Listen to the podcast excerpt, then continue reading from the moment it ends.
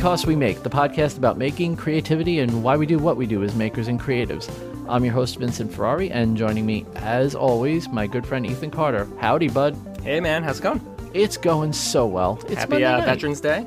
Yes, happy Veterans Day to all to all you brave soldier folks. We appreciate everything you've done. Absolutely. That's it. That's as, that's as political as this podcast will ever ever get. I like it. I like it. So you know, funny thing happened on Twitter today. Yeah?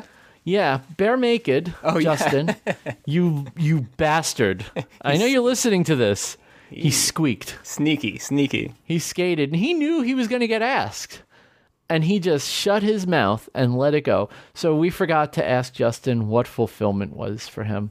And damn it, that pisses me off. He's the know, first guest the to two of us, skate on that remember. question. Yeah. I, I even asked Jason Stapleton that question, for That's God's right. sake. Yeah. Jason Stapleton, Bob, Evan and Katelyn, Steve Ramsey. I've asked the luminaries of the field, Yep. and no, Justin gets away with it. Justin, everybody gets one, but Well, not gonna Justin, happen again. just remember, you know, you're going to want to come back on this podcast, buddy. and that's going to be the first question we ask you when you come back. and we're on gonna throw in another difficult one at the end. So Oh, totally. I actually pitched. So, I um, did, did you see Steve Ramsey's uh, video this week? No, I did not. Okay, so he did a whole video about why he stopped making YouTube videos and the problem with YouTube is really interesting. Oh yeah, yeah, yeah. No, I heard about that. It was Yeah. great. It was great. It was a great video. I might actually make that a bonus pick of the week. Oh, cool. But- yeah. I totally hoard the podcast in his Instagram story. I'm like, hey, Steve, you know, I know you, now that you're doing the next course and you did say you'd want to come back on. So we'd love to have you on to talk about this and what you posted. So anytime you want to come on, let me know. We'll see. I would love to ha- have him come on. He was one of the one of the first videos I ever made anything that he made off of. And again, this Really? was before I knew that. It was back when I was like, "Who makes videos for YouTube? Like, why are they spending the time doing that?" I don't, you know, it was like I didn't understand it at all. And uh, yeah, I made a, a stomp box that he made. So Oh, right. You did men- yeah, you did mention this. The one he made for his son. yep, yep. I do I do remember the story. That's right. I've made many things that he did, but only because I took his course. Yeah, right. Apparently, one of the things in the next course is he's calling it the weekend workshop. Oh, nice. And one of the things he's making is a new version of the basic mobile workbench. Oh, nice. And now I'm pissed because I'm like, the now I have an inferior. I'm going to have an inferior basic mobile workbench. Which probably works fine, but you're always gonna sit there and just look at it and be like, "That's inferior." I know I can have the better one. I want the better one. And it's funny because that that is my number one work surface in my shop. Like the most used, the most abused. Yeah. Th- there is just. It looks like it has the worst case of chicken pox you've ever seen, because there is just glue drips all over the damn thing. That means it's working. Yeah. So last last weekend, last Sunday, I finally delivered the white whale. Oh yeah. Yeah, finally got it out of the shop. Oh man, that must felt good. It felt really good. And for those of you new to the podcast, welcome. Thank you for joining us. Um, the white whale is a cutting board that literally was in my shop as a project idea for Since March, maybe. I mean, well, let's just put it this way. The project was commissioned before I had my surgery, and I had my surgery March 1st. yeah. And it's now November. So So it's been Yeah. some time. it's been a little bit of time. But when he the, um, the owner got the board and I asked I asked the guy who bought it, I was like, what did he think? And he sent me two pictures. It's already got a place on the counter and Love it's it's at home. He loved it. He lost his mind. That's fantastic. And it just made me so freaking happy. So Yep, he got his cutting boards and all was right with the world. So That's awesome. Well, you know, again, it's now it's on to the next thing, right? Yeah, unfortunately, my next things are. I have something now that I have to work on now that the deck is cleared, mm-hmm. and it's a very intimidating project for one of my. I wouldn't say heroes necessarily, but somebody I look up to on YouTube, and I don't want to call him out, but he knows who he is, and he commissioned me to do a very special project. And now the deck is clear. Like I have no excuses anymore. Yep. You are the next project, and it's like, oh god, now I got to really tackle this, and I'm scared to death. Yeah. So yeah, so he's probably listening to this right now, smiling because he knows I'm talking about him. And He's like, I, I was, I told you once I cleared the deck, you were next, and now you are next. So ah, it, it's been, I, you know, we could talk. Here's something we can talk about because I, you know, I've been talking about how good business has been, Yeah. but the last couple of weeks have not Slow been so good. Why do you think that is? I, you know, I don't know, dude. I don't know. Things have just slowed down to the point where it's. I know as a business owner, you you get to a point where you always expect growth and and growth and growth and growth and growth. Mm-hmm. And numbers wise, my numbers last week uh, week were good, mm-hmm. but that's because I had a couple of customs go out, Gotcha. and I'm just I'm struggling right now, and I don't I don't really know why, and I'm I'm trying to come up with new stuff. Yeah. Well, I think that's. I mean, listen, I, I I'm feeling a little of that, especially on Instagram, because for the in a in a different way, but in the same way, I've obviously shifted and been focusing on YouTube a little bit, and of course that's gonna take attention away from Instagram, and and it's hard. You know, I I, I feel like I'm neglecting it, and uh, but you know, it is what it is. Yeah. So sometimes you have to you have to kind of put something on hold to get something else going. Yeah, I, I, I just, I, I, I, it's the first time since I started doing this where I'm like, I don't really know what's happening, Yeah. and it's a little bit disconcerting because normally I'm like, okay, I know I'm not pushing as hard, I'm not, but I just, I started learning how to do um, eye pin beading, which is, which is a Oh yeah, skill. yeah. that- So like uh, what you uh, what you've been posting about. yeah, the earrings that I've been Yeah, making, they're all eye pin beading. So you and- hadn't done that before?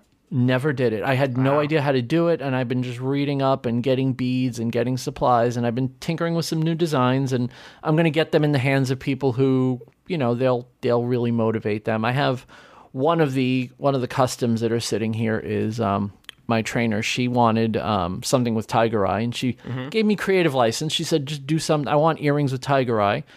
And I started thinking, like, well, what is she into? Well, I know she's into yoga because she has this in her yoga studio. There's this curtain with oms on it, and she's always taking yeah. pictures in front of that curtain. I'm like, okay, that curtain is gonna end up. So I did these really nice tiger eye, and I made them. They really, really, really look Indian. They are beautiful. So she's gonna get those, and then I'm gonna make her a mala to go along with it, a brace, a mala bracelet. Um, and I'm gonna hand, I'm gonna hand knot and hand string the cord to do it. Awesome. I love Like it. I, I'm gonna do it the traditional, mm-hmm. traditional way. You know, I'm gonna have a nice guru bead on it for her, and it's gonna match the, it's gonna match this piece. And I think when I show people the finished package of the earrings and the mala, I think that's gonna click for some people. right. I hope. Yeah. I, I honestly don't know anymore. Like I did I did one for autism awareness with two puzzle pieces and some blue um, some blue glass um, cat eye beads and they're Mm-hmm. gorgeous and I thought that at least one of my friends would have bought them and they didn't. And there's nothing crickets. yeah, and So you got it. You got it. But that's the thing. You got to keep trying because oh yeah, it's gonna be a hit, and not everything's gonna land, and you just got to keep trying, right? So tomorrow, tomorrow, right now they're only available to the Instagram and Facebook Mm-hmm. page. But tomorrow I'm going to put them up in the store. They may sell the minute I put them in the store, and I might be just thinking, you know, gloom and doom for nothing. right. But So, it's uh, it's hard. Well, so uh, it just reminded me. Did you and not to self promote, but did you ever did you see because this goes way back, so this is way before we had connected. But did you see the Enso uh, necklace I made for Bettina? I'm I probably did because I've gone back and watched all your I'm stuff. sure you but have. But off the go top back and check it out because that was, that was a fun one. That was uh, actually that was before Instagram, but then I did a post about it. But but talk about a uh, not doing my research. I so an Enso is basically uh, I don't know if it's Japanese. I don't know what it is, but it's a paintbrush uh, symbol. So it's you paintbrush and it's like a swirl, like a circle, but it's got the fingers of the paintbrush, if you can imagine that. And uh, it's in a Buddhist thing and uh, and very big in yoga and stuff like that, which Bettina is. Um, anyways, so I knew that, and so I wanted to make her a necklace uh, of it, but I used a steel washer. And that is the wrong kind of metal to try to manipulate. I have seen this. I'm looking at the picture of it. It's God. by the way, it's gorgeous, but it was it was the hardest dumbest thing i've ever tried to make because like it's hardened steel i mean it's it, it basically i i just i was like i don't know what i'm doing wrong i had files i had my dremel i had uh, my you know uh, jewelry saw i was trying everything and took forever and then we tried uh, tried to go get it uh, a hole put in it to put a you know put something to make it into a necklace and the jeweler was like ah i'll, I'll give it a try he broke i think he said he broke 10 bits trying to drill through this thing so yeah, it's it's getting through a washer is tricky. well, and there's so many other. My thought process was it's already in the shape of a circle, so I can sculpt it less. You did a good job on it. I mean, I'm looking at it now. I, I knew what it was when I saw it. Well, so that's good. Yeah. No, it was a fun one. It was a fun one, but it was just like one of those where if I had done my research ahead of time, I would have absolutely chosen a different material to work with. But yeah, totally. and and you probably could have if you'd done it. I'll tell you what though, just devil's advocate there. Mm-hmm. If you'd done it with a thinner material, I don't think it would have looked as cool. yeah, yeah, no, I, I think that yeah, it needs some kind of bulk. You want it to Yeah. almost be sculptural versus just a one-dimensional thing, right? Wow, that is really freaking cool. I'm I'm really impressed with this. So Wow. you did this with a Dremel? I did I, mostly, actually, mostly with uh, hands, uh, with files, to be honest. And Wow. I did have a uh, Dremel engraving tool, which actually ended up, but I got it after I was so frustrated that I couldn't do it. So it was a, it was definitely not a anything I could make money. I, I would, would, it probably took about, it probably took about ten hours to be honest. That's the worst, right? Like Yeah. that would sell, but yeah, you definitely couldn't. You couldn't make that and charge what it would be, Oh, yeah. what your time would be worth on that. Not- But there's a different material I'm sure I could use. But Maybe, Maybe, maybe yeah. Mm-hmm. it might be worth it to try to refine the technique on this a little bit. well, I'm sure I've, I've gotten better since then. So, but Yeah. Oh. Do you do like? Do you ever revisit your projects and redo them? Like, is that uh, something? very seldomly. Because that's something that one of my favorite YouTubers just started doing. Her name, uh, she has a channel. It's Kelly Barlow Creations. She's a more of a crafter than a maker, I don't Um, think I know her. and she's been going back and redoing um, her old videos every Thursday. She goes back and redoes an old video Oh, with what cool. she's like learned that. since she did it, and you can see that the the techniques have gotten better, and the creativity is definitely at a higher level now than it was when she was doing it originally. It's really cool to see people evolve doing you know growth, the yeah. same thing. I, I think that's a cool angle. I, I, I kind of wish. Well, I don't. I have two videos, so. Um, but but no, I think that's a cool angle to do. I'm gonna go throw back to two weeks ago. right. oh, that's cool. I am I, I I I probably worry about you know my little company more than I really need to. I'm I this isn't like panic mode. It's not it's not my only source of income. It's just like I said, it's the first time where I'm like what the hell's going on? Nobody's buying anything. Like people have been buying stuff since I started doing this and now it's like a drought. And it's you know, I don't know. I don't I, know. see, I have a feeling it, it's probably a little bit of a lull before the holidays pick up. and that's people have told me that Yeah, that, that like just relax people are holding hoarding money right now Yeah. they're figuring out what they want and then Right. all of a sudden you're just going to be so busy i'm like i hope so because it ain't good Well, keep I, we keep forgetting to talk after the show, but I you got to hit me up because I've got an order for you. So oh wow yeah, nice yeah. So I'll get you going. very good well i'm gonna it's funny because here it goes right so this is by the way anyone that's not a maker that you know on the internet i'm just gonna give you a piece of advice buy stuff from somebody and hope that they don't buy it back because then you're just you might as well just exchange the item and forget the money altogether. Um, well, I, it, it's that's something that um, I definitely need to do because I need something from you actually. Okay, so perfect. so it'll be an exchange. No, Yeah. it- you know, uh, yeah, I definitely feel like that. that. I feel like that when we exchange gift cards, right? Like, like that's- what's we don't the- even do it what's anymore. The freaking point, like, just, Yeah. what's the point? Just, but again, that's why I actually I enjoy making handcrafted gifts, even if they're smaller and not worth monetarily as much. Mm-hmm. At least it's something that they're not going to get, or it has some meaning behind it, right? and that is something that we are very makers are very big on and i'm learning that people who get gifts from a maker will take basically anything and think it's like gold Right, if right. you have if you give a gift to a good person and it's like wow you really do appreciate the work that went into that that's kind of cool i wasn't expecting that I Right, thought I- right, right. i feel like i'm getting off cheap when i make something for somebody Yep.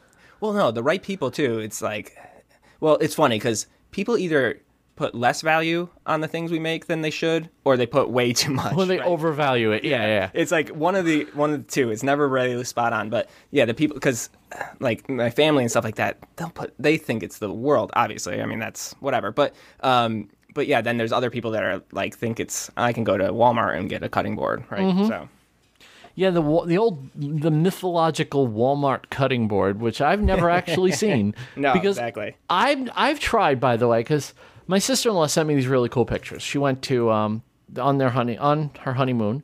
She sent me pictures of this one shop, and they're doing um walnut, maple, and cherry cutting boards, and I looked at them and I'm like, wow, those are really nice.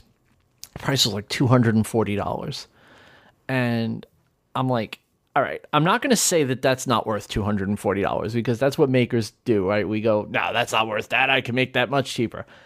But I looked at it and I'm like, there is some really nice wood in that cutting board. Like, my sister in law was like, "Is this the is this what a cutting board costs?" I was like, "Actually, yeah, Yeah, right. That's what a cutting board costs." Like, I wouldn't. I thought it was a little high, but not out of line. Right, right. You know, and and she's looking at stuff. She's like, "Look at this serving tray. It's beautiful. It's one hundred and eighty dollars." I'm like, "Yeah, and if it's handmade, it might be a bargain at that price." Exactly, right.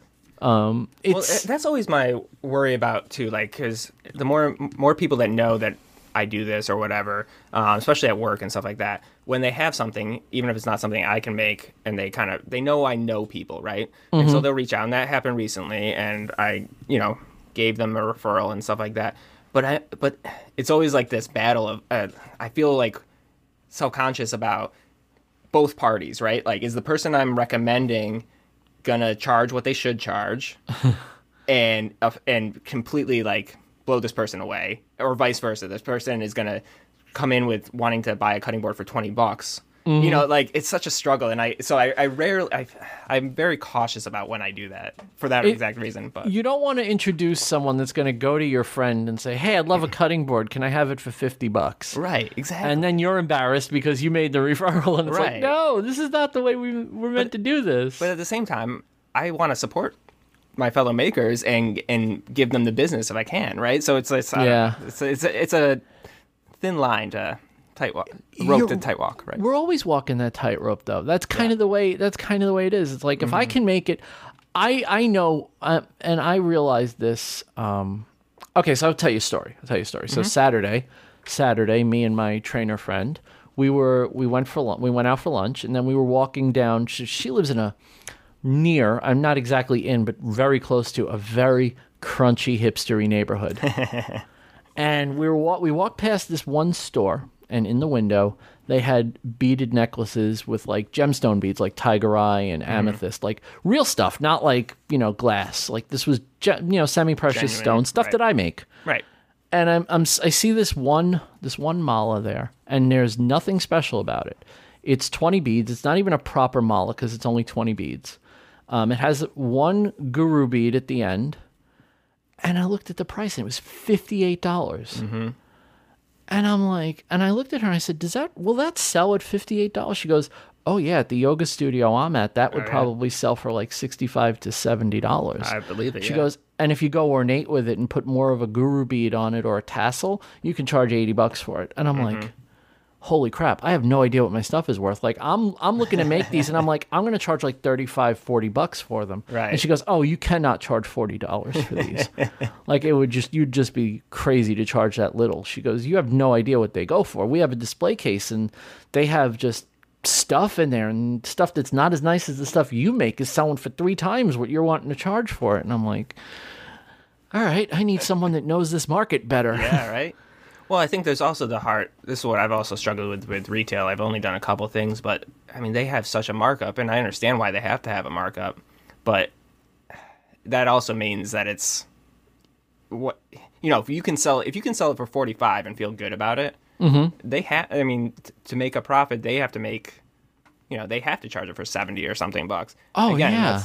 Which is a shame, right? But that's the reality of it because they're taking inventory and all those other things, and I get that. But that's what's hard about I think people in our space trying to get into the retail space is that you're instantly, I don't Well, know, we're customers first, right? Right, right. And that's part of the problem. Like, I'll look at stuff that I want to sell and I will evaluate it from the point of view of would I buy that? Right? What would I pay for that? That's the wrong way to look at it. That's a terrible way to price your stuff. Right, right. Because I guarantee you, if you price it based on what you would spend, you'll always undersell. oh, for for sure. You know, yeah. so you have to come up with a formula that's a comfortable price, and you better be willing to tack forty percent onto that, or don't even bother. right? No, Um, that's absolutely true. And if you're wholesaling, the only time I would make an exception is if you're wholesaling and you're building yes. a relationship. And that's a different story for sure. yeah, then then it's like okay, I can take a hit on this because I know there's going to be more sales. Yep. But if you that's not your plan,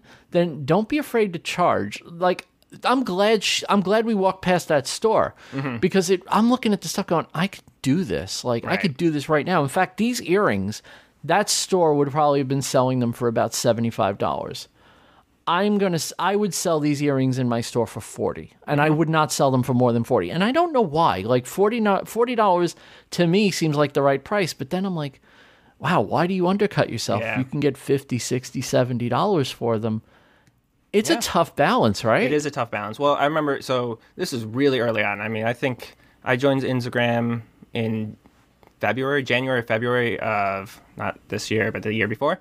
And, um, and then we we go to Jackson Hole. Actually, we're not going this year, but we we've been going to Jackson Hole every year for a ski trip. And they have this amazing store called Made, and it's it really is a great store. It- It's all these local crafts. Uh, craftsmen and artisans and all that that sell that they buy and sell their goods. And it's really kind of really cool products. Um, and it's one of our favorite stores. So i went out there uh, so we were there and i tagged them in a couple posts or whatever. And i made this jackson hole if, if you're not familiar with uh, kind of the symbol it's a bucking bronco guy you know uh, someone riding a bronco and um, like in a rodeo, and it's a very iconic symbol for the, for the area. And so I made Bettina a necklace out of um, one of the quarters, which I know is illegal, but um, but I made it out of that, and so I posted that and tagged them in it, or whatever. And a couple months later, they reached out and said, "How would you like to make a couple of you know a bunch of these for the store?" I was like, "Absolutely."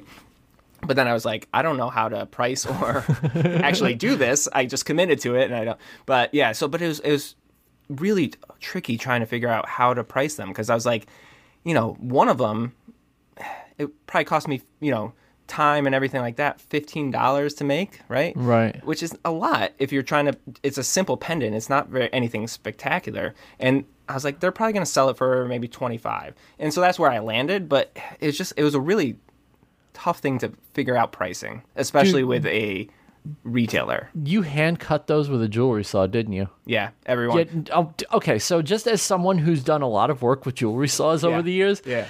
I would have charged 40 bucks a piece for them. Yeah. Well, no, but you know what I did though? So I also looked at other things on their site, and there's other pieces, uh, uh, jewelry and pendants that were very similar. They had other quarters Mm-hmm. kind of things that they charged 50 bucks and were much more intricate than what I was doing. I was doing kind of very basic ones, and I was like, "There's no way that I'm going to lose the deal."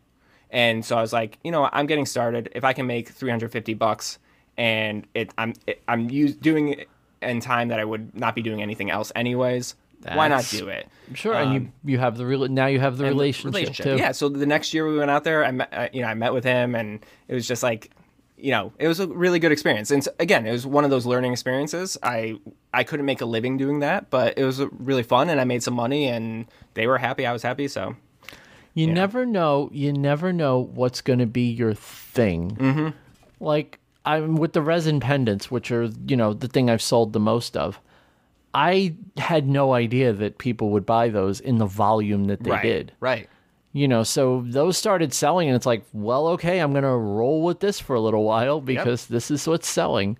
And maybe that's part of the problem, which is why I'm struggling a little bit now because everybody that wanted a resin pendant got one. Yeah, right. Now it's like the next thing, right? Yeah. So now the next thing, I know I have, I do have some agate stuff that I have to get out, but that's, you know, I just got all my agates. I've been ordering agates obsessively for a couple of weeks, so I have to get a couple of those out. And Yep. I really want these earrings to take off. I Yeah. really do Well, because because it they. just take a little time for it to seed and get to the right audience. you know? yeah, yeah, and I I probably need look, the other thing this week is that my day job just exploded Mm-hmm. and I'm on super tight deadlines until the end of this week. So my brain is just not fully engaged. Right. You know, Right. I got so you're probably not and I- promoting it as much as you would. or- yeah, yeah, and or also, whatever. and you know, not for nothing, but I also have the 5K coming up December 8th, Right. Right. and I've been, you know, crushing it. pushing really hard on running because I want to be prepared. So yeah, it's life It's gets in the balancing. way. It's a it's all a balancing act. This is what we all struggle with, uh, especially for the side hustle, right? Yeah. It's like there's things come up in life, and if it's your side hustle, it's sometimes that takes a back seat. It has to take a at least at least a a, si- a Side passenger seat. Yeah, passenger seat. That's a better way to put it. the Right. passenger seat. uh, yeah, that's that's uh that's kind of life. I Yep, think. absolutely. I, I you know you should feel like you're moving ourselves. slow, I mean, and that's then the thing too. Is like, I I think we're all hard, really hard on ourselves, and I think it's important to sometimes just be like, you know what, this week, if I only put out one Instagram post or two Instagram posts, okay, like the world is not going to end, right? Right. It's not going to end. It's not going to end. So It isn't over. Right. It isn't over because you missed a day. I realized. I realized. Was it last Friday? I realized I hadn't posted to Instagram in like ten days, yeah, and I'm like, "What the hell, dude? Like, how did you go ten days without posting?" On... And I just realized, like, I just my brain is just not there. hey, I I'm with you on that. I, I posted a couple, like maybe two posts last week, and one of them was just a throwback. I mean, it's just I've been neglecting a lot, but I got to get my crap together. That's that's pretty yeah, much exactly. the bottom right, line. Right. Let's right. Let's stop complaining and just get our stuff in gear. Yeah, wow. I'm looking at my I'm looking at my my jewelry bench right now, and it's just it's a mess of just open containers and beads and bags. I'm trying to come up with a good way to to store all these eight millimeter spherical beads that I have, and yeah, One of the things, I, and I only tried when I was younger, but making earrings and stuff like that. How do you close the like the clasp, the the little circle part that connects to the earring? dude, part? It's that is that's the the part I art. could never figure it out. I, I always manipulate it, and I'm pretty detailed focused, but I could never get that right. So the trick the trick to a jump ring, and so that- okay, jump ring. There's a couple, yeah. So there's a couple of ways to do it, right? But the real trick to a jump ring. So okay, I'm go back to let's go back to January to the first pair of earrings that I made. Um, my friend's birthday was in January, and I made her a set of Star Trek insignia earrings, awesome. and I made them out of purple acrylic. It was the first pair I ever made. Mm-hmm. And I was like, wow, these are going to be really freaking cool. I'm so proud of myself. Look what I figured out. so I make the earrings. I buy fish hooks to hang them on because I like fish hooks as a way to make earrings. It just it's easier than posts. You don't have to glue them, whatever. okay. And I, I put the whole thing together and I come upstairs. I'm like, okay, I have everything I need. I'm going to make these. And I'm twisting on these hooks and I wrench it onto the Star Trek logo and it just cracks. Yeah. And I'm like, son of a bitch. So I went back downstairs to the Glowforge and I cut eight more. I'm like, I'm going to figure this out tonight. Right. And if I don't, I'm going to have plenty of opportunities. Turns out what I was doing wrong. First of all, I was trying to open the fish hooks to put them on the Star Trek logos. Okay. Don't do that. That is not the right way to do anything ever. Okay. Then I got tiny little four millimeter jump rings. And I didn't know you could get more than four millimeters. So I re- I ended up in the middle having to redesign these earrings so that they could fit a four millimeter. Now it's eighth inch thick acrylic, and I put a four millimeter jump ring. There was literally no room. right. I just made a complete mess of it. It was a complete disaster. I ended up getting it together somehow. I stretched the jump ring to make it a little oblong and it worked. Okay, cool. But the trick to a jump ring is don't pull it apart.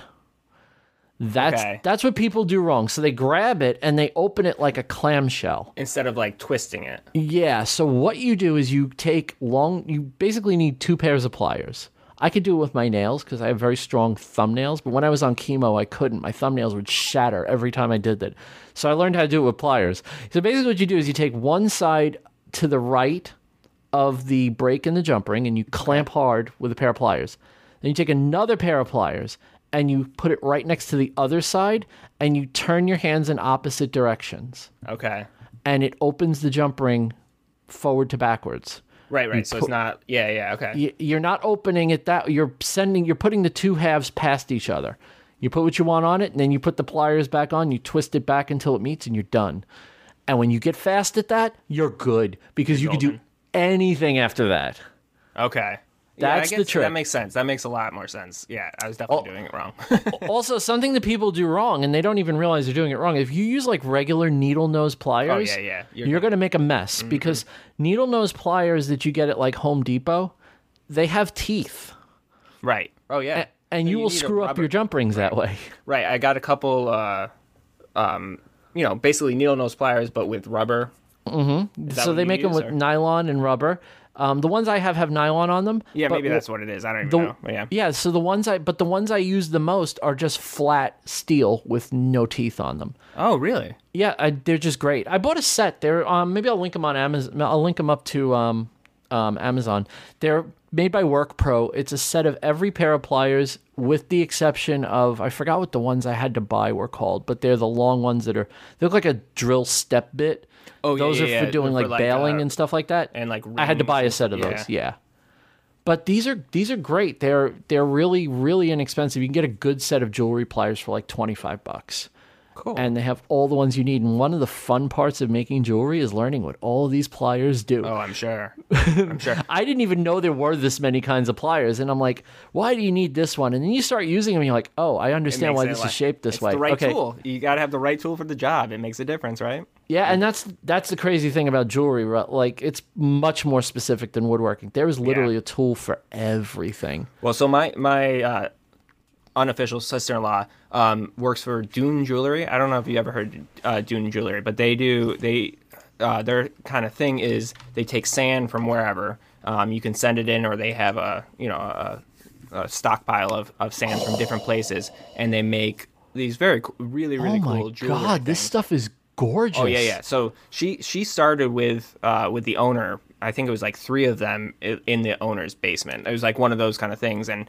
and it's grown, and they they've done really well, and it's it, they do amazing stuff. Highly recommend anyone. So basically, the, the premise is is like if you have a beach that uh, that you went to with your family every year, you know, or or even um, so we have a family cottage in New Hampshire, and um, I took some uh, some of the sand from that beach, and you send it to them, and they make this custom jewelry, um, beautiful, beautiful, beautiful stuff. They have all different kinds of uh, pendants and shapes and whatever, and they have this process that they do to kind of whatever. And uh, but they put it into this make it into jewelry into rings or necklaces and then you can give it to whoever. So i gave one to my mom because it was my, uh, her parents cottage um, and you know they passed away and so i uh, so I got the sand from that beach, sent it to them. They made a custom piece of jewelry for me. So very, very cool stuff. But anyways, so she's the one. She be- before you, she's the only person I ever knew that made jewelry. And so I asked, I've uh, re-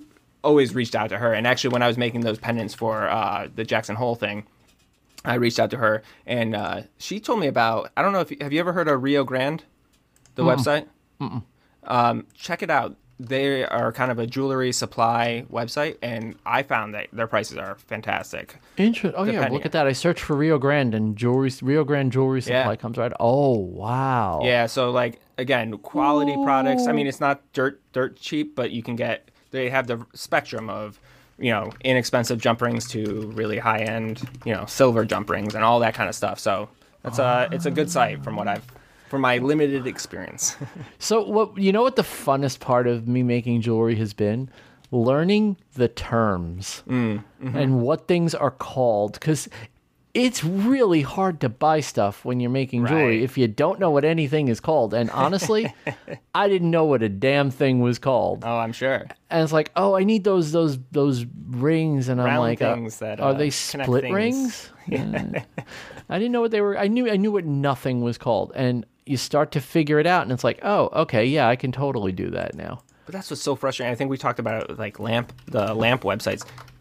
If you don't know the language, you have no idea what you're looking for, and if No it's a bad website, you're you're lost. I mean, I don't know what to search for. I don't know what it means when I read a description that says this. You know, it's Totally, and Yeah. and that is, I mean, that's what Dave Picciuto always talks about when he talks about going into the metal, sh- the oh yeah, metal right, supply, exactly.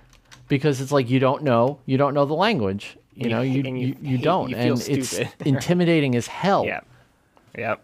Ah, that is that is the worst part. Like I don't even like going to lumber yards because I Oh, yeah. don't know about like how to get lumber the right way. Like I don't I can pick it out at Home Depot, but that's easy. Right. No, even uh, woodcraft and actually rock. I don't know. And it might just be my woodcraft and my rockler, but rockler is much nicer. Woodcraft is closer to me, so Mm-hmm. I go there more. But they're not very friendly and not very helpful. Because Rockler Rockler's goal Rockler's goal was to get people into woodworking. Woodcraft's goal was to support people who are already there. Yeah. No, you're right. Yeah. And that that is the that is just a cultural difference with the company. that's that's an interest. Yeah, you're right. That's totally true. That's Rockler is looking to make new customers. That's Right. di- that really is the difference. Woodcraft is for people who are already in the craft. Well, and you can tell by, I mean, this is one small microcosm, but you can tell by how they support this community too, because Rockler is much more engaged than Woodcraft. Woodcraft. The only person I know sponsored by Woodcraft is Dave Malecki. yeah, exactly. John Malecki. John Dave Malecki. No, it, well, yeah, and, and then their po- the made for profit made for profit podcast is now sponsored as well, mm-hmm. but that's mm-hmm. because of John Malecki's relationship, I'm sure. Right, so, right. Yeah. So yeah, it's it's weird. It's weird that they're they act that way. But then again, if you think about it, you know, like Lowe's supports the community really well, and Home Depot kind of doesn't. Home Depot will work with a couple of people, but Lowe's seems to want to work with everybody. right. Yeah. Totally. At least, at least in my experience, I, I feel like I feel like there's certain companies that just like as Steve Ramsey mentioned in his most recent video, um, you know, like he mentioned Skillshare, Audible, and all these others, and it's like you know the people you see in like every video, and I'm like, yep, I definitely know that. every single video, every co- everyone is supported by Skillshare and Audible, and hey, I don't go for it, guys. They, not telling you don't make your money. Don't worry. Well, at least it, the it seems like the um, mattress companies have backed off a little bit. That was Yeah. the weirdest one. Again, I don't blame anyone for doing it. I mean, Nope. I, I I get it. I hundred percent do. But that was like the weirdest tie-in ever. Is like all these Casper, I think it was, and all these Yep, mattress Cas- companies, Casper, uh, Casper, everybody was making mattress, ma- making beds. which do really well on YouTube. So again, uh, I mean, I guess maybe it is like a better tie-in than I'm thinking, but it just seemed unnatural to me. I don't know. It, yeah, you know, how many times can you make a bed? Yeah. Like, and I'm not saying don't. I'm saying how many times are you going to do that before you go? I think I've made enough beds. I think I've made enough beds. It's like coffee tables, right? How many coffee tables can you possibly store? How many media consoles? Or Well, how many? there you go. So we we mentioned coffee tables. I'm keeping track now. Now that you mentioned that, just because I know it irritates you. Oh yeah, no, we so that was like the running joke forever, and it Right, kind of right. every once in a while it pops its ugly head up again.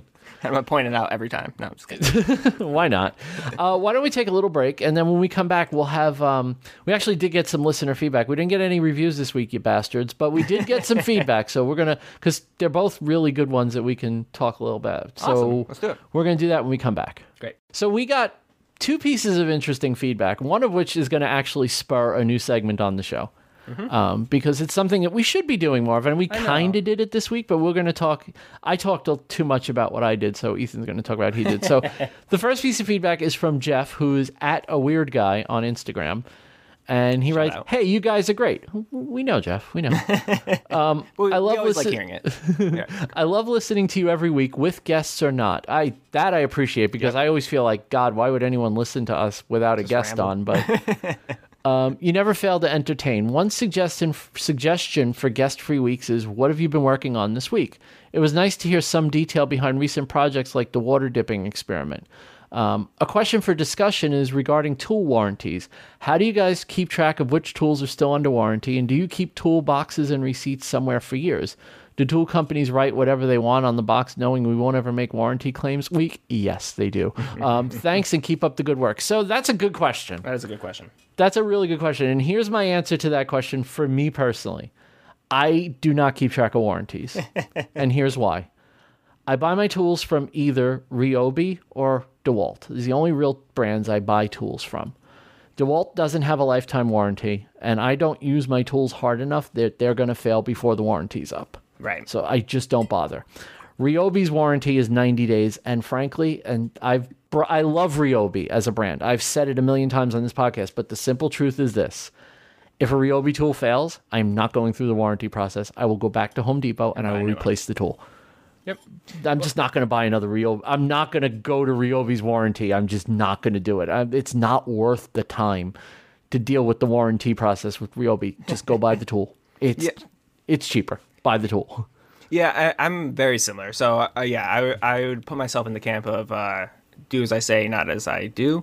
Um, but I'm very I'm very similar. I there's a few tools that I will actually keep the warranty or you know register them so I have the warranty or whatever. And those those would be tools that I don't think are gonna uh, change over time, like my bandsaw or my table saw. Right? Those are kind of stable tools that that they'll have a life that could reach um, a point where they break and the warranty is still good, right? So Right. those maybe I do. I'm not probably not the best at it, but those would be the ones that I would say and recommend. All right, think about those, right? The, your major tools. But I'm 100% with you on on smaller tools, hand tools, um, anything battery, especially anything battery powered. My feeling is is not even the tool, but if if that tool dies in two years, right, and and I didn't do the warranty or whatever, there's so much technology has improved Oh yeah. especially with batteries over that course of time that I don't want the tool that I had. I want the next one. So so anything that's a smaller scale that especially that might change drastically over the next couple years, I don't even worry about it. To your point, it, the likelihood of it dying in the first year or two years is highly unlikely. Correct. And if it dies after two years, it, the technology has improved so much that it's well worth spending the money to get a new one. so that that so my first cordless drill my dad got it for me Mm-hmm. um, when i got married it was the first tool i owned Yeah. so 2001 he got me a craftsman 16.8 volt cordless drill Yep. the damn thing i used the hell out of that thing i used it i used it long past its useful life um, here's here's the thing so i replaced it in 2016 no, 2017 I replaced it. 2017, the end of 2017 I replaced it. And what did I replace it with? I replaced it with a 20 volt DeWalt brushless drill. Right. Oh my. Right. Now, if you've never used a brushless drill versus a brushed drill, you're in for a treat. If you've never used a 20 volt drill versus a 16 volt drill, you're in for a treat. It's like a whole different world, Right. right? What was the price difference on those? Okay, when it was purchased, that Craftsman drill was about $149. dollars mm-hmm. This DeWalt drill with the battery was 100 Right. Right. It does not pay to go to Craftsman right. and have them replace a drill that's way outdated. Right. Now I don't know what they I don't know what Craftsman's policy was. I mean, really, they don't have a policy anymore.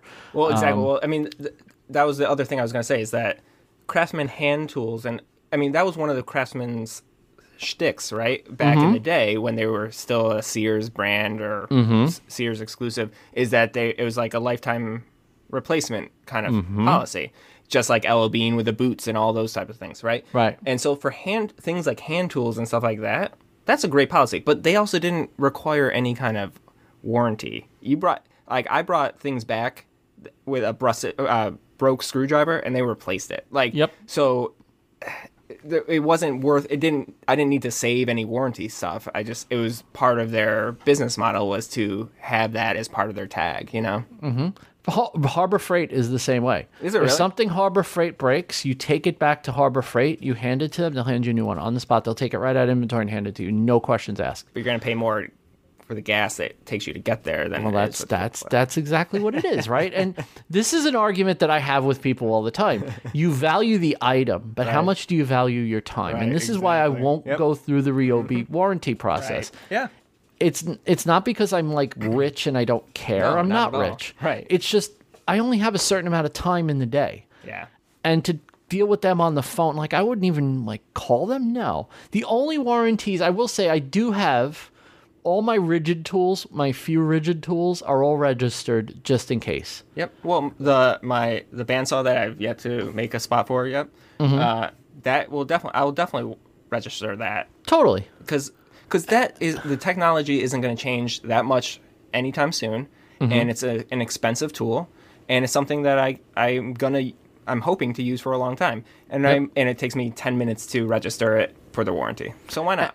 And you know what i love about your bandsaw you will never need that warranty i'm just Exactly. saying Well, and that's i have that bandsaw you Right. don't need the warranty but Right. yes it makes sense to have it because it is an expensive bandsaw And, and why not? But for yeah, to your point, save your time, save your money. think about here's here's the thing, right? Look at the tool, look at the tool in a smart way. Mm-hmm. Look at it as what is my cost to replace this? And I don't mean just your financial cost. Right. I mean, look at what your time investment would be to deal with a warranty, to get the swap out done, to do whatever. For the then same look value tool. Same- exactly. Right. And I'm pretty sure that in most cases, you're going to find that a new tool is probably a better investment. Right. For sure. I Unless you spent an exorbitant, unless you have like a SawStop saw, mm-hmm. or like Ethan and I have a Rikon bandsaw where you spent a little b- more than like what a Home Depot tool. Like Home Depot has a 10 inch Ryobi bandsaw for $90. Yeah. I would never deal with the warranty on that. I just, I wouldn't. My time's worth more than that $90 bands. I'd go back to Home Depot, I'd just buy another one. Right. Yeah. So, but if my Rikon bandsaw, which is about three hundred dollars to replace, that starts to become a thing where I go, that's worth it for me to deal with the warranty on that. Well, and and it's a tool that I'm assuming that you would want to replace with the same tool too. That's Yes. the other thing too, right? It's Good point. it's a Good point, that yeah. You, that you wouldn't want to replace anyways. Then why waste your time, right? Right? That's a, you know, I didn't even think of that. That's a really good angle. Yeah, if you, ha- I wouldn't want to replace my Rikon bandsaw with like a, a low end Harbor Freight bandsaw. Right. That that's not what I'm about. That's a good one. I didn't even think of that, but yeah, I would want the same thing back in my shop again. And that's what makes it worth doing the warranty. So Good one. I That's a never. good question, that's, though. this is why we do the show. This is why I need a co-host because I never would have thought of that. That's actually a better angle than anything I came up with.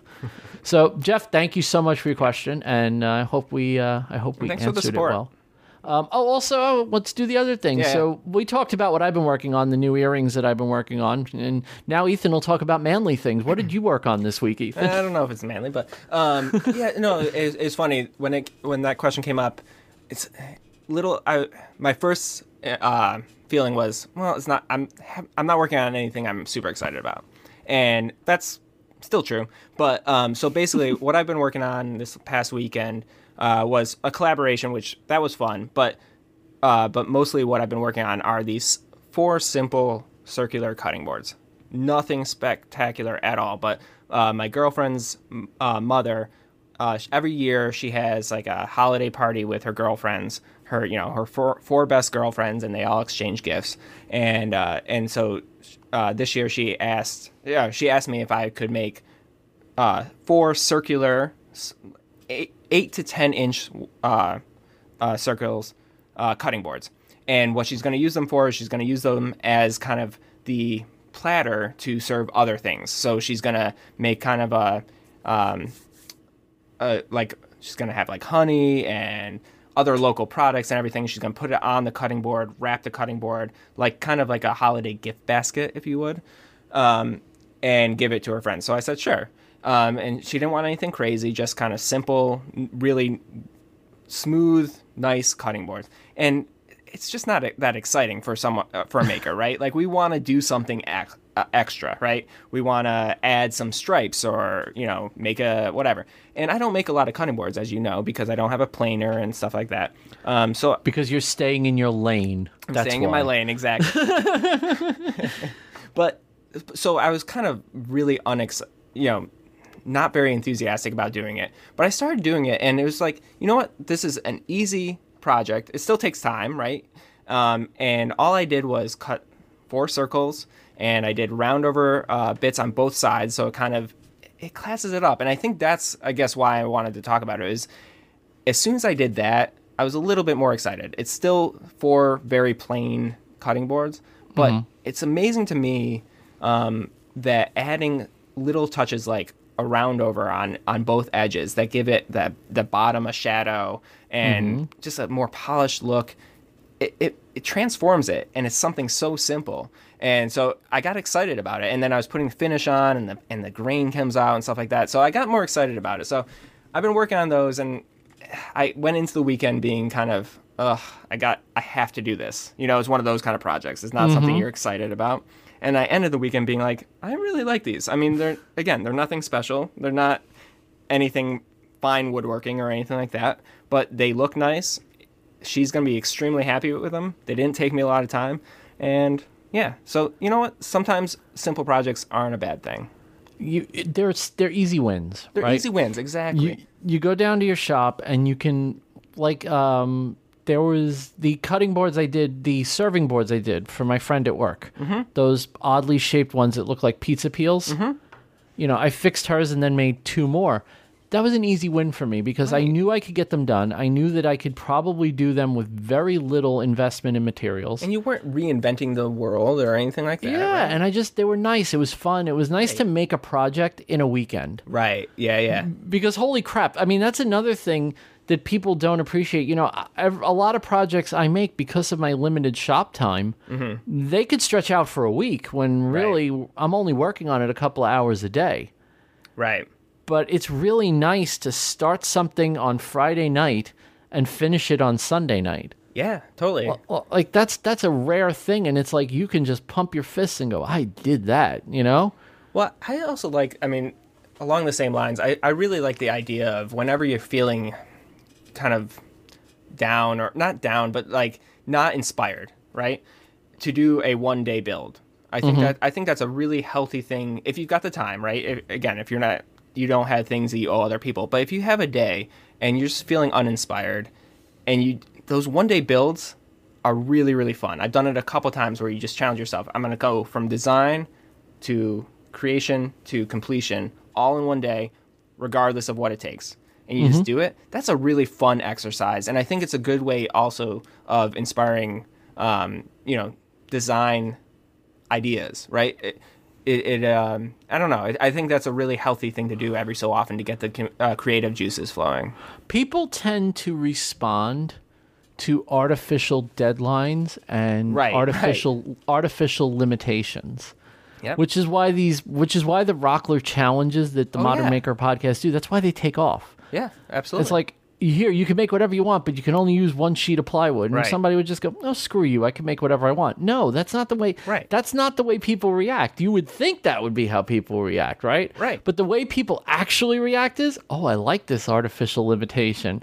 That's a mental challenge. I'm going to go down to my shop and do that." I would never have made the clock that I made. I would never have come up with that ever That in my clock life. was freaking ridiculous, bro. without I that mean, challenge. I mean, I wouldn't have. Like, and again, that's nothing. You know, that's not a bad thing. But it's just I wouldn't have, and it was because of the limitation or the not limitation. It was because of the technique that I that the challenge required, Mm-hmm. and and that spurred the concept.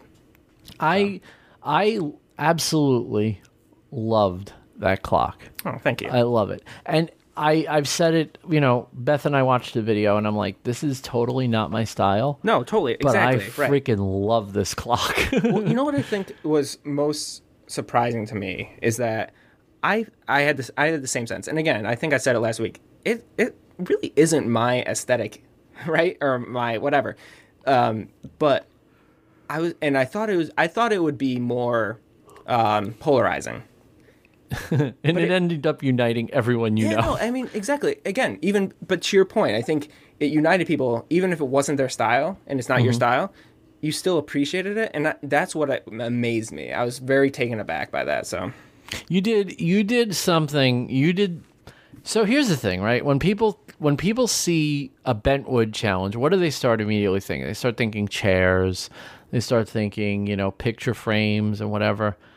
Nobody thinks clock. And even if you do, the clock you're thinking of isn't an arch with a hanging clock. Like I was just so impressed with the way you thought it out and watching you put the kerfs in and leaving the space so that you could put the brass rod in and putting together the clockworks and I was like, you know, he really I don't know how much you planned this or if you were winging it, but it looked like you gave it a hell of a lot of thought before you actually started working on it.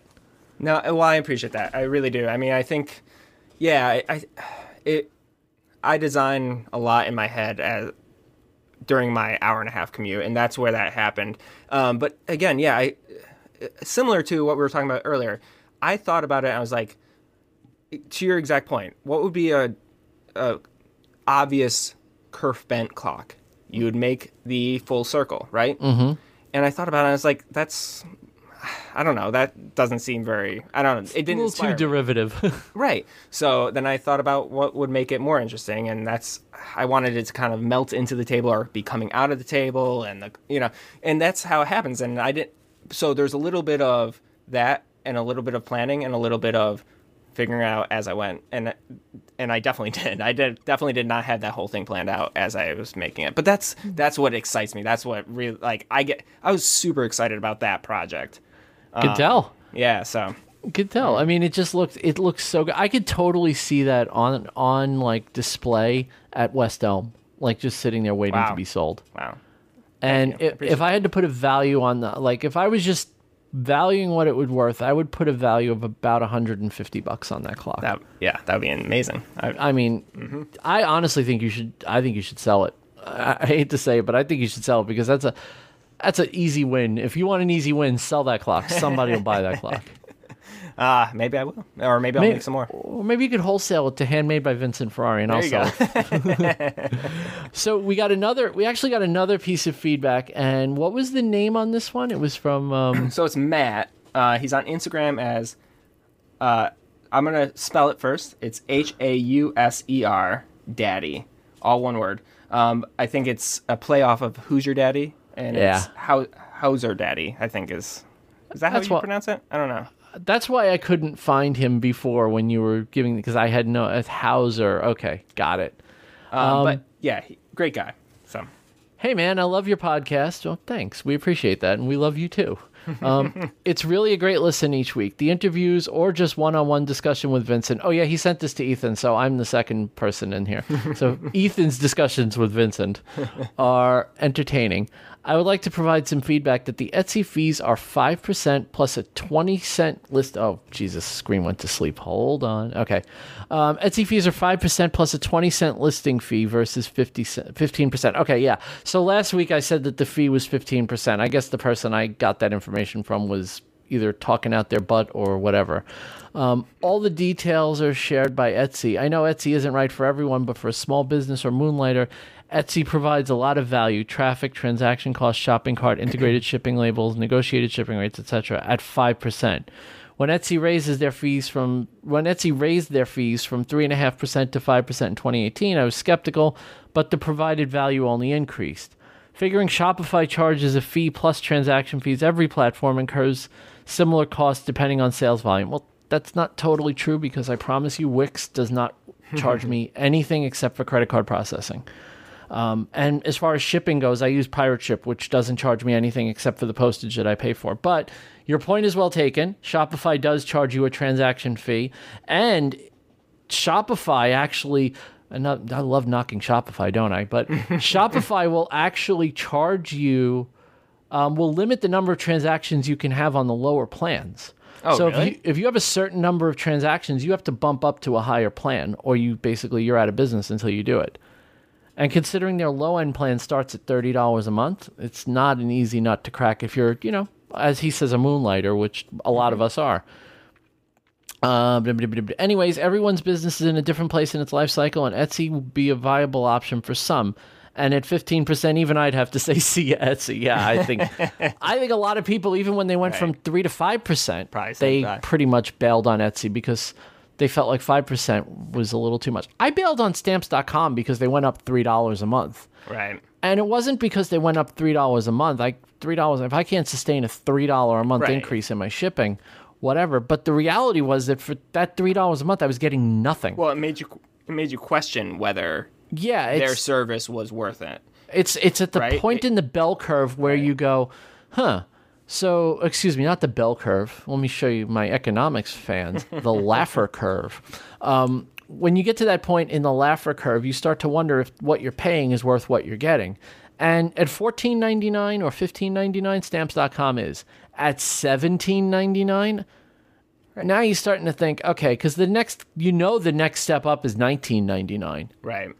And at that point, it absolutely is not worth the money when Pirate Ship gives me everything that they give for free. Right. Yeah, For totally. free. And the pricing's the same, by the way. Don't let stamps.com fool you about their pricing. Their pricing is very good. But if you're paying 15 17 $18 a month to access their pricing, Pirate Ship's giving you the same pricing and you're not paying anything. You're just pre buying your shipping.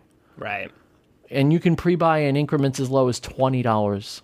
I mean, you- you'd have to be crazy. You'd Right. just have to be crazy. But you know, as as uh, Matt says, everyone's business is in a different part of its life cycle. So Yeah, no, and I think that was a, I think it was a good feedback too because as I as we were talking about before we got started, Matt Matt was is one of those people that when I said in the previous episodes that um, I know people that are doing well on Etsy and have figured it out. He's one of those guys. He uh, he does um, he sells uh, handmade wooden crates. He sells these amazing um, uh, wooden beer advent calendars. So like every day has a different beer and stuff Oh, like that's that. That's a Like, really cool idea. yeah, it's a really cool idea, and he does a really, really good job. But eh, he's been on Etsy for a while, and I think that goes to back to what we've been saying. For people that have been on there for a while, it, it's it it's not a bad flat platform. It's No, a totally. really hard platform for someone starting out and trying to get in the game. And again, so it's not that Etsy's bad. It's just Etsy's a hard place to get going, right? Yeah. I, I think, and and there might be other avenues if you are just getting started now. There might be other avenues that might be more beneficial. And it's also, I mean, so when Etsy started, it was very hard to roll your own e-commerce. Right. Right. Exactly. and right. that's another that's another thing you know etsy filled a void for people mm-hmm. when there was nothing else there right. and now it's like i mean i know people that are having tremendous success just putting stuff on facebook marketplace Right. Oh yeah, for sure. because facebook has pushed marketplace to the point where Right. it's an icon on the mobile app that's not buried under a menu Right. So you start up your Facebook app, and on the bottom of the screen, you got your your account button, you got your marketplace, you got your groups, and you got your menu. And the marketplace is just sitting there waiting to be opened. And then if you open it, well, guess where it's connecting you? It's connecting you to local sellers first. Right. So if you're in a small town and somebody clicks that, they'll see your stuff before they'll see anyone else's.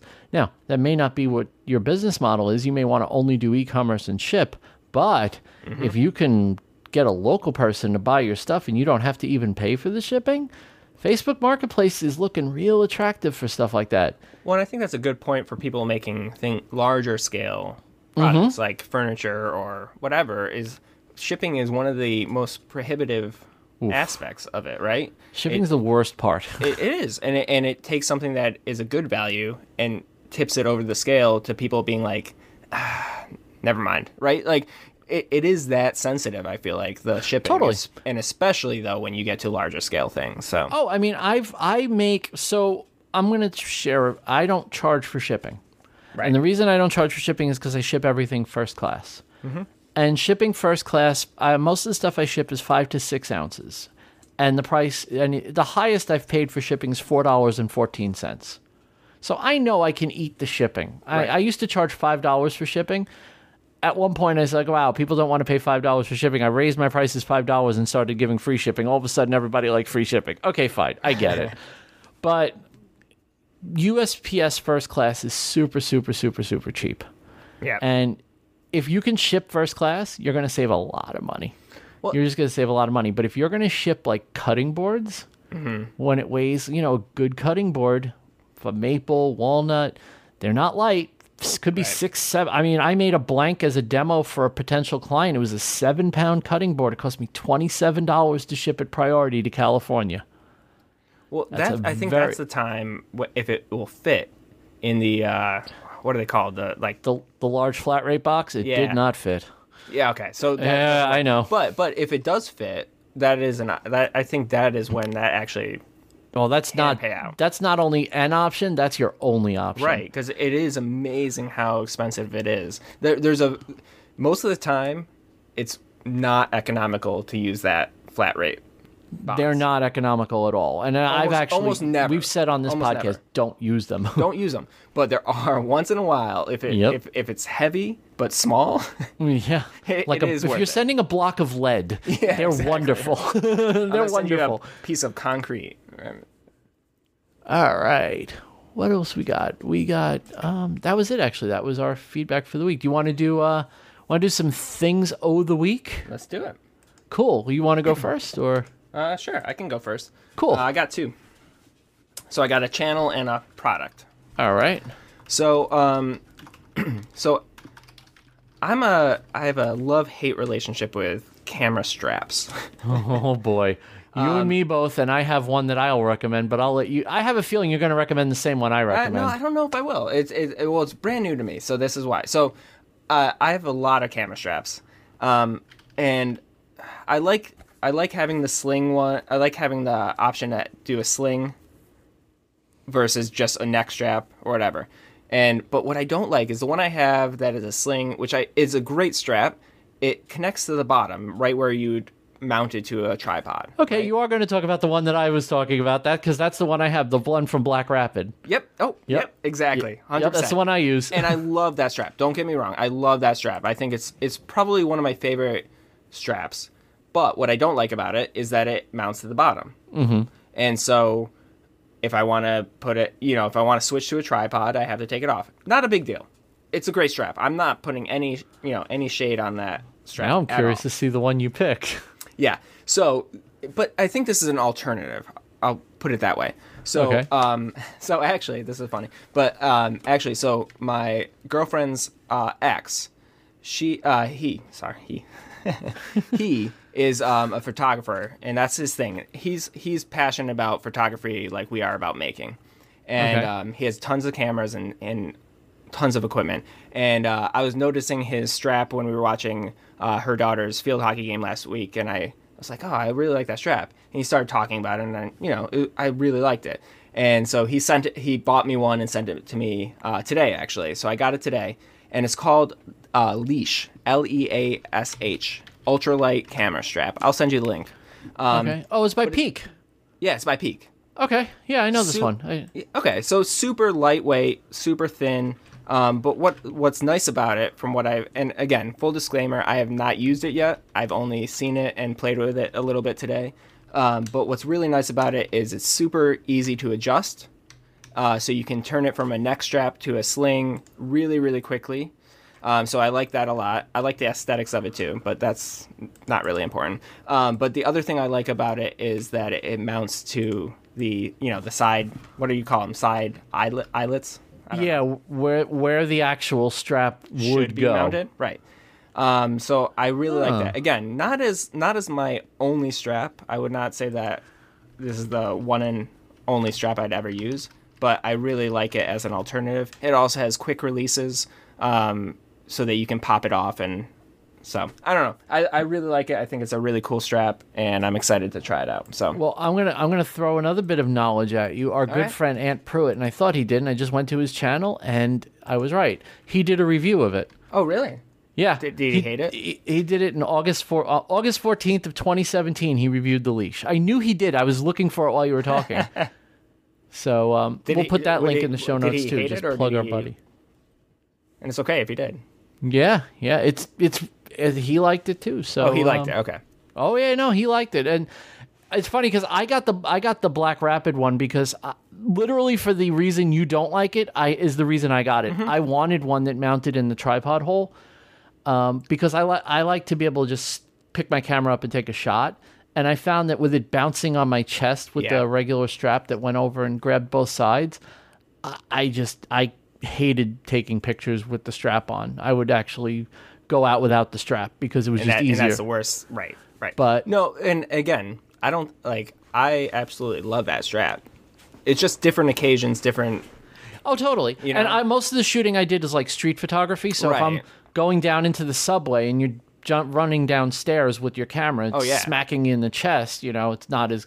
But if I'm out in the wild and I know I'm going to be putting it on a tripod to do a time lapse or something like that, yeah, no, that totally makes sense. It's- So I think it's a it's a complementary versus a this or that. You know. right. Yeah, totally. Totally. Yeah.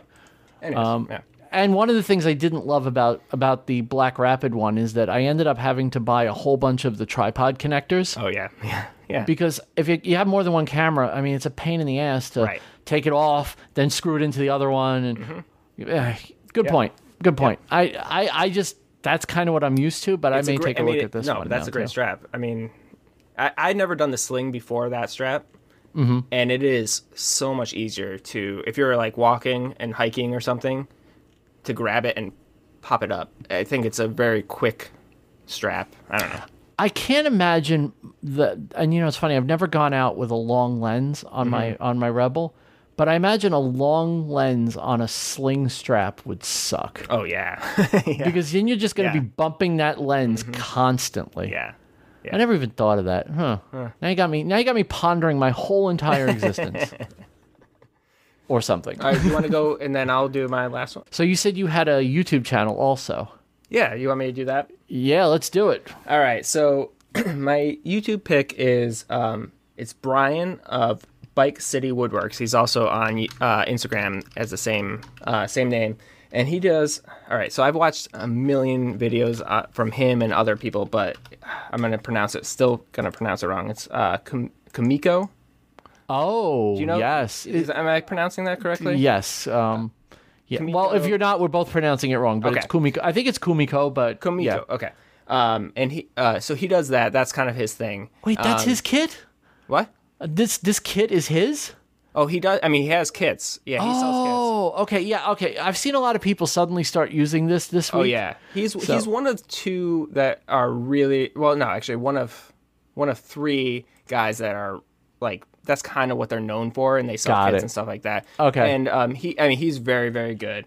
Um, but he has a very new YouTube channel, so it's a little. I want to give him a shout out. Um, and I think he's he's like me, is still trying to find his voice. But he did a uh, video. I think it dropped yesterday or today. Um, it was his entry into the Bentwood Challenge, and he did this kind of Bentwood um, frame with uh, Kumiko uh, inserts, uh, lantern, basically like a lamp lantern kind of thing. wow. But it was a really good video. I think he's coming into his own now, and uh, he kind of it was it was very polished, much more than I think. Well, not I shouldn't say that, but it, it he's kind of found his his rhythm and stuff like that and i thought it was a really really good video. But regardless of that he does a phenomenal work. He does he makes some amazing lanterns lights furniture all those types of things. So um, and, he, and he's a good guy. So i just wanted to give him a shout out i think he is doing good things and i think he's got a great design aesthetic and i think he's gonna he's gonna do well so Yeah, I've seen so out of nowhere, all of a sudden, somebody must have just come out with a Kumiko kit Mm-hmm. because all of a sudden everyone's doing it, and I'm like, this has been around for like right. millennia. right, right.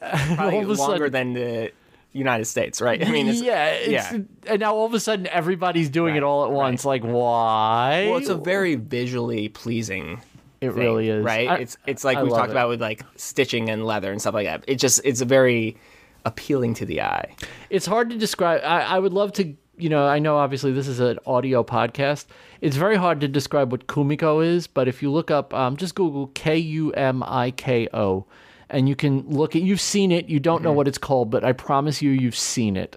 And when you see it, you're gonna go, "Oh, that stuff's beautiful." Yeah, It's it really is. It's gorgeous, and he and he's one of the best in our space for sure. There's I, I'd put him and there's two others that I would say are really really good at it and kind of you know own that corner of our our niche. And uh, I- and, I and I'm pumped that he started a YouTube video, a YouTube channel. I think I think he's he's figuring it out, and I like it. I remember the time that um, Neil from Pask Makes Mm-hmm. did Kumi- Kumiko. Yeah, And I was like, oh my God, this is a job for a freaking madman. And I was just watching him, Yeah. like sitting there with one little piece and filing and uh, sanding it up on, on, and I was like, wow, I just don't have the patience for that, but it looks really freaking cool. right. Oh, exactly. Well, and it's one of those things where I'm like, I don't know, like I'm pretty. uh, I I enjoy those kind of detail type work. I don't. I, I don't know if I can do it. I don't like it. it It's almost too much detail for me. It's really, Yeah, really no, intricate. absolute, absolutely. but the That- result is amazing. Like it is very amazing. So Well, you know, so one of the things that as makers we tend to do is we get really focused on the macro and uh, and forget about the micro. Yeah. And then this just turns that whole dynamic on its head. Like this is all about the micro, like tiny, tiny little detail pieces that take days to put things together. Right, and right. Yeah, that's just not that's not my world, but I could totally appreciate that Yeah, world. exactly. I don't think that's something that. I, it- yeah, I don't think that's in my wheelhouse. I don't think that's going to be something I do. I might try it at some point, but it's not going to be my angle or avenue. But I, I appreciate it. Well, one of the funny, uh, one of the coolest things he did too. Um, I thought this was a cr- uh, great marketing thing. Is he came to WorkbenchCon? So we all came to WorkbenchCon with like our stickers and you know business cards or whatever. He came and um, I don't know how many he had, but he had these business cards that if you folded them the right way, they made a Kumiko lantern that you could put on top of your cell phone light Oh wow. and it would light it would light it. It was I thought it was the most brilliant marketing thing I've ever seen. So you it would just be like a little square cardboard thing and you put it on top of your iPhone where the light, you know, you turn your light on and you put it on top of it and it looked like a lantern and it had his logo on it. Brilliant. So smart. That's pretty damn cool. Yeah, yeah. So, That's anyways, those, damn those are my picks. Cool. Um, my pick is a very easy one.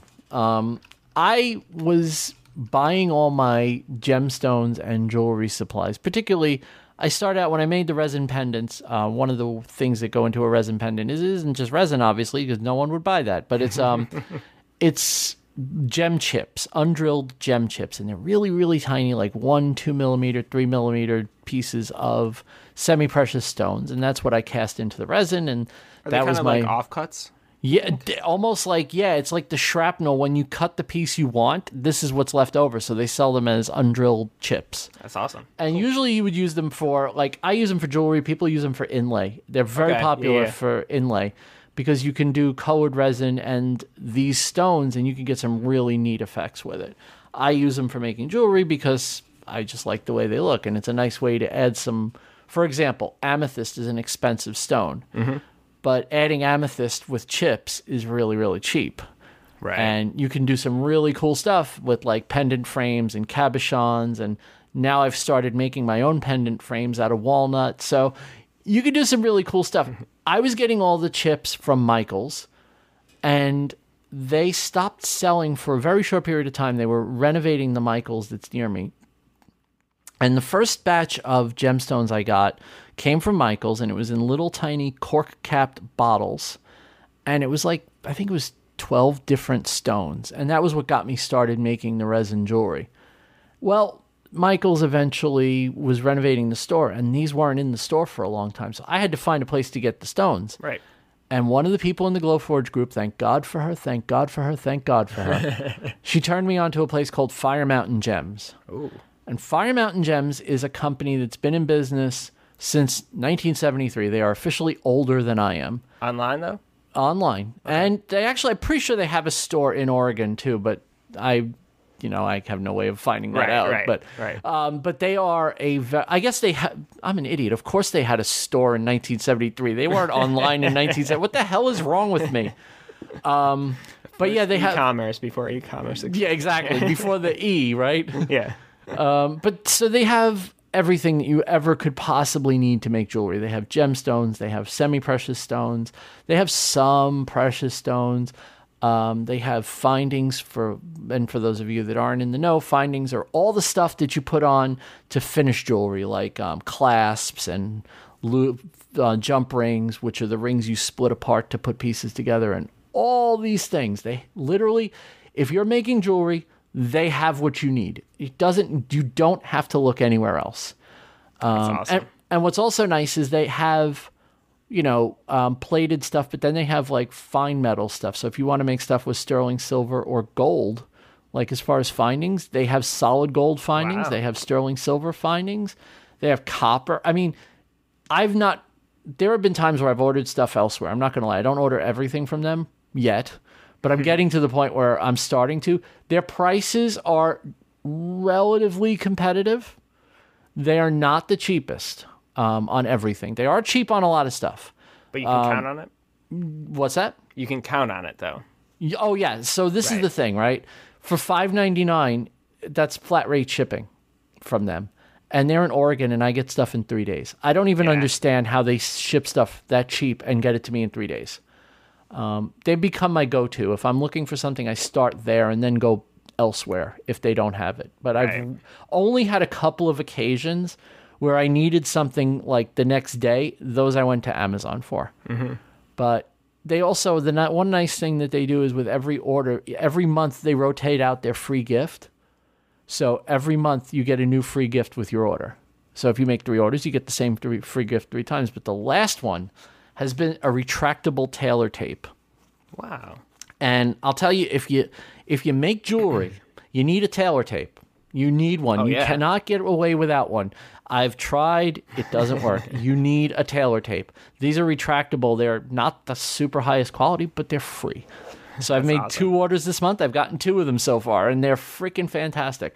But yeah, firemountaingems.com. If you're into, into making jewelry, you want to get started, they're having right now uh, this crazy sale on Swarovski stuff. And if you know anything, you know Swarovski crystal is beautiful stuff. and they're having like a super, basically, in small quantities, you'll pay wholesale prices. And that's one thing I like about them.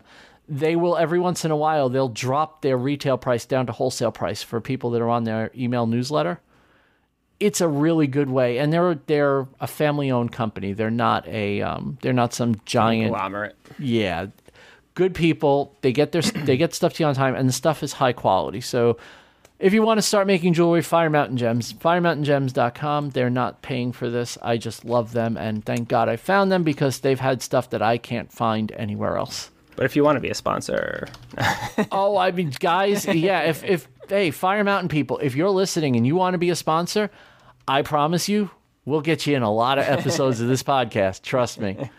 Um yeah, I think that's going to do it. Did you have anything else that you wanted to talk about? no, I think that's that that will do it. Sweet. I was wondering what the hell we were going to talk about, and yet again, we pulled off another episode. Yep, that's how we do. Woohoo! We saved it. f- we snatched victory from the jaws of defeat. that's so. Then that's it. That's going to do it. Thanks for listening, everybody. If you have a moment, jump on over to your podcast platform of choice and leave us a review. Let us know that you like the podcast, that you enjoy it. Send us feedback. Um, you can get to us through becausewemake.com. Um, there's a feedback form right there. You don't even need our email address. Just you can send us feedback right through the website. And we look forward to talking to you again next week. Until then, have a great one, everybody.